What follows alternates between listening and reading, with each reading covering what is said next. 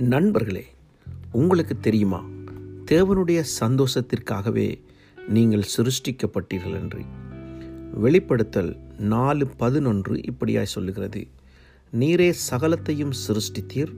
உம்முடைய சந்தோஷத்திற்காகவே அவைகள் சிருஷ்டிக்கப்பட்டவைகளாய் இருக்கின்றன அதேபோல் சங்கீதம் நூற்றி நாற்பத்தி ஒன்பது நாலாவது வசனத்தின் முற்பகுதியிலே கர்த்தர் தம்முடைய ஜனத்தின் மேல் பிரியம் வைக்கிறார் என்று வேதத்திலே நாங்கள் வாசிக்கிறோம். ஆகவே தேவனுடைய சந்தோஷத்திற்காகவே நீங்கள் சிருஷ்டிக்கப்பட்டீர்கள். ஒருவரும் அவரை காணாவிட்டாலும் நீங்கள் இந்த உலகத்தில் பிறந்த வேளையில் தேவன் புன்முறுவலோடு உங்களை பார்த்து கொண்டிருக்கிறார்.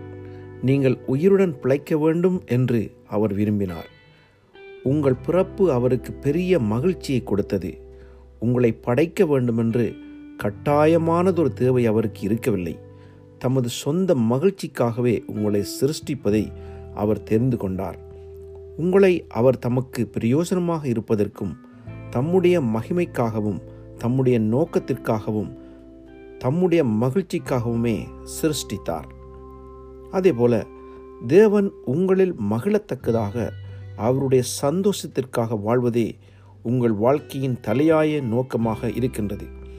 இந்த சத்தியத்தை நீங்கள் முழுமையாக புரிந்து கொண்டால் நீங்கள் ஒருபோதும் நான் முக்கியமற்றவன் என்று உணரமாட்டீர்கள். இது உங்களது பெருமதியை உறுதிப்படுத்துகிறது. நீங்கள் தேவனுக்கு இந்த அளவுக்கு முக்கியமானவராக இருக்கின்றீர்கள்.